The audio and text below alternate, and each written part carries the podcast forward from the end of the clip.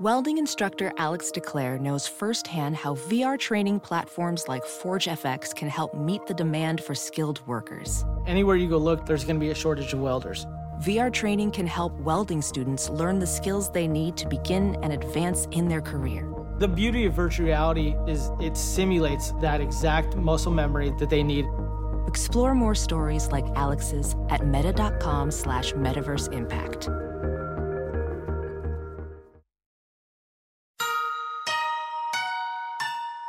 This is Emily, Henley, and Sammy, and you're listening to Too Scary Didn't Watch.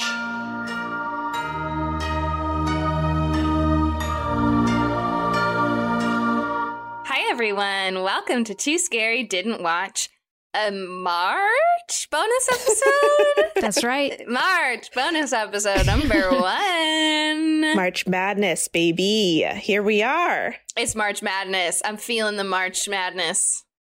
Is that happening this year? No. Yeah, I think it is. Still basketball? It's happening on the TSDW Instagram. Oh, yeah, you better believe it. It's happening where it matters, Emily. You're right. As our listeners know, we are huge, huge sports fans. All we talk about is sports most of the time. We found a way to combine that with horror movies, our second love right after sports. Yep.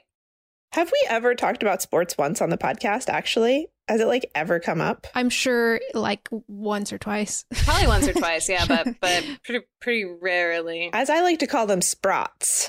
I think that's a better name. Okay. Who are we? Should we say? Oh, I guess. Sure. I'm Emily. I'm Henley. I'm Sammy. I mostly just want to say that again. Tony couldn't make it. Oh, great. We have, yes, exactly. Yeah. And she sends her love. As always. To her inner circle. Mm-hmm, mm-hmm. And this bonus episode, March bonus episode number one, we are going to be talking about Cursed Films, which is written, directed, and edited by Jay Cheel and available on www.shudder.com. Shudder.com. I think because we were talking about demons last month and the Omen curses, we decided we love when there's some curse trivia, so why not watch this documentary series that is all about cursed movies? Yeah, and it was fascinating. I will say that, Sammy, you had texted us to avoid watching the final episode in this series because it was extremely distressing, and I did not watch it, so I'm excited to hear you. I also did not. Yeah, so that will be a surprise to hear. I don't know what that could be. But I will say, even watching the first four, so it's five episodes, 30 minutes apiece, easy breezy. Again, maybe don't watch the fifth, we'll find out. But as they progressed, like the fourth episode made me pretty sad. Fourth episode did also make me cry. And the overall thing, I mean, we're going to talk about it, and are curses real, and are these films cursed? And we'll get to some stuff that was honestly truly very funny and that made me laugh and was quite lighthearted. But ultimately, I was like, no, we should never say that that's true because it diminishes the tragedy of the like actual loss of life that has been happening and that happens on sets sometimes. And right. And like to just lump it all in as like, ooh, is it a curse? Is like, well, people died and that sucks to just trivialize. Yeah, we'll talk about this in more detail, but it also seems to provide just like fodder for tabloids. And then as a result of that, kind of destroys people's lives who are connected to the tragedy or the curse in any way, and like makes their life worse afterwards because people then think that they're actually cursed for a variety of reasons, and right. It makes them very sad. Like in a lot of these interviews, the people who are being interviewed are clearly very sad and traumatized. Well, because they've experienced trauma, and some of these cases like really extreme trauma, and then it's like, do you believe in the curse? Like, I believe that this has been terrible. Right. That being said, let's talk about cursed films. Let's talk about it. So it goes episode by episode, is a different movie, and it starts with The Exorcist. And I will say in each of these episodes, it kind of blows through all of the things that happened that are like rumored to be curses pretty quickly, mm-hmm. and then kind of moves on to more interviews with the people about like how they felt about that. And then they bring in other experts. Oh man. And I think the experts in the first, is it the first two? Oh yeah. It's the first two episodes are the best we're going to get. And I'll just go ahead and say, I was just listening to Game of Roses. So I'm very in on their like Creature of the Week. Jorge Moreno, Bystander of the Week. We've got some strong contenders in this first one. And my, I guess, interviewee of the week is in this first Exorcist episode. Oh, I texted you guys about it. Boy, do I love him. Yeah, there's a lot of great people interviewed.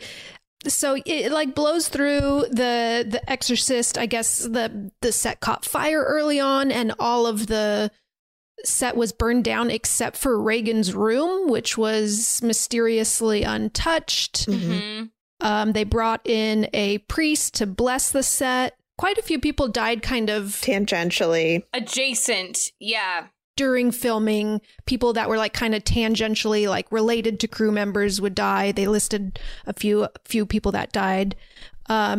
We've talked about before, obviously, the Linda Blair injury when the thing that she's strapped into that absolutely is supposed to horrifying. Kind of flicker back and forth malfunctioned and fractured her spine. And like, it makes me mad to even consider it part of a curse. Like, I know. I was going to say a lot of the things about these are like the curses. This is actors' rights issues. Yeah, a lot of these like, was it a curse? Is like human error and negligence or capitalist greed that has like cut corners. Like it's like I mean, I guess the curse is capitalism. It always is. It's just like people cutting corners or like fucking up or not paying attention, and then people get hurt because that's literally how people get hurt. Right. And it's really hard to watch. They keep showing these clips. Ooh, that Linda Blair one. Ugh. And the documentaries we were watching of Linda Blair and the contraption on the bed. And it's every time I'm like, God damn it, I don't want to fucking watch this again. Jesus. It's like a child screaming in pain. Yeah. Oh, God. Well, it shows after cut, and it shows like them running to her and her just sobbing, which I had never seen before and was very awful, upsetting to see. Obviously, Ellen Burstyn, we had talked about that before, that the slap, she wasn't giving the reaction that they wanted, and so they decided to pull this harness that's supposed to fling her across the room. They pulled it like way harder than the first take and broke her back too, I think, right? Or something. Or she like slammed her head. She got injured somehow, and they showed that's the clip that made it in the movie too. You know what the other problem is?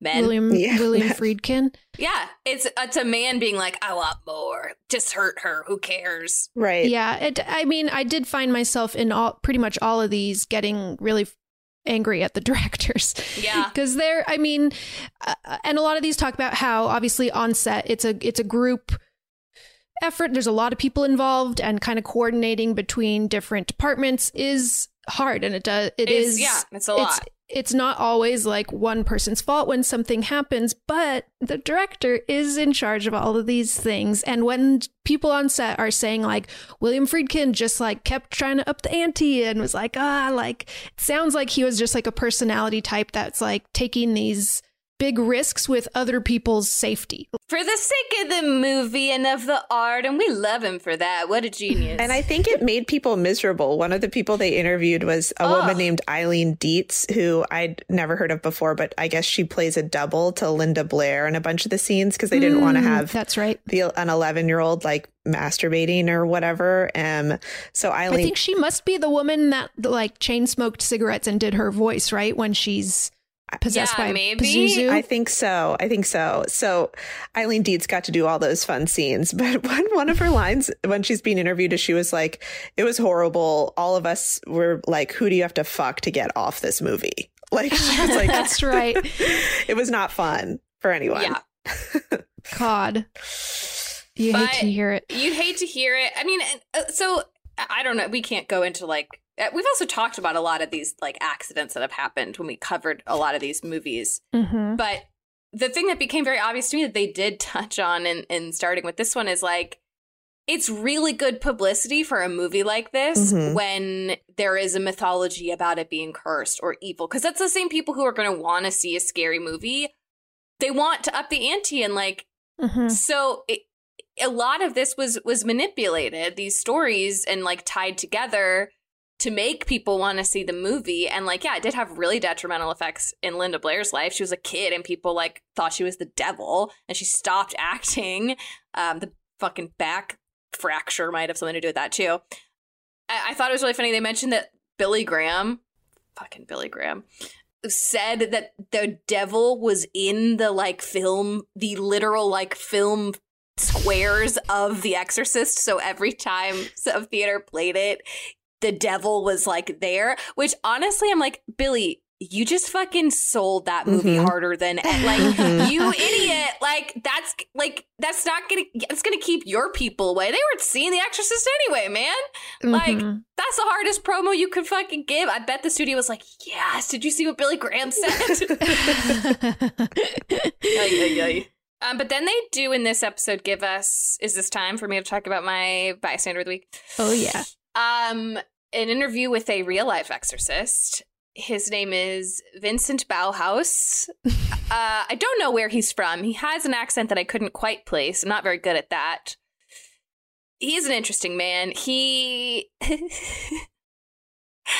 oh, he was really making me laugh. Okay, so I also think he's like kind of bad. I mean, I think he believes it maybe, but it's also he's like taking people's money. Right. Yeah, which is not great. Like vulnerable people taking their money.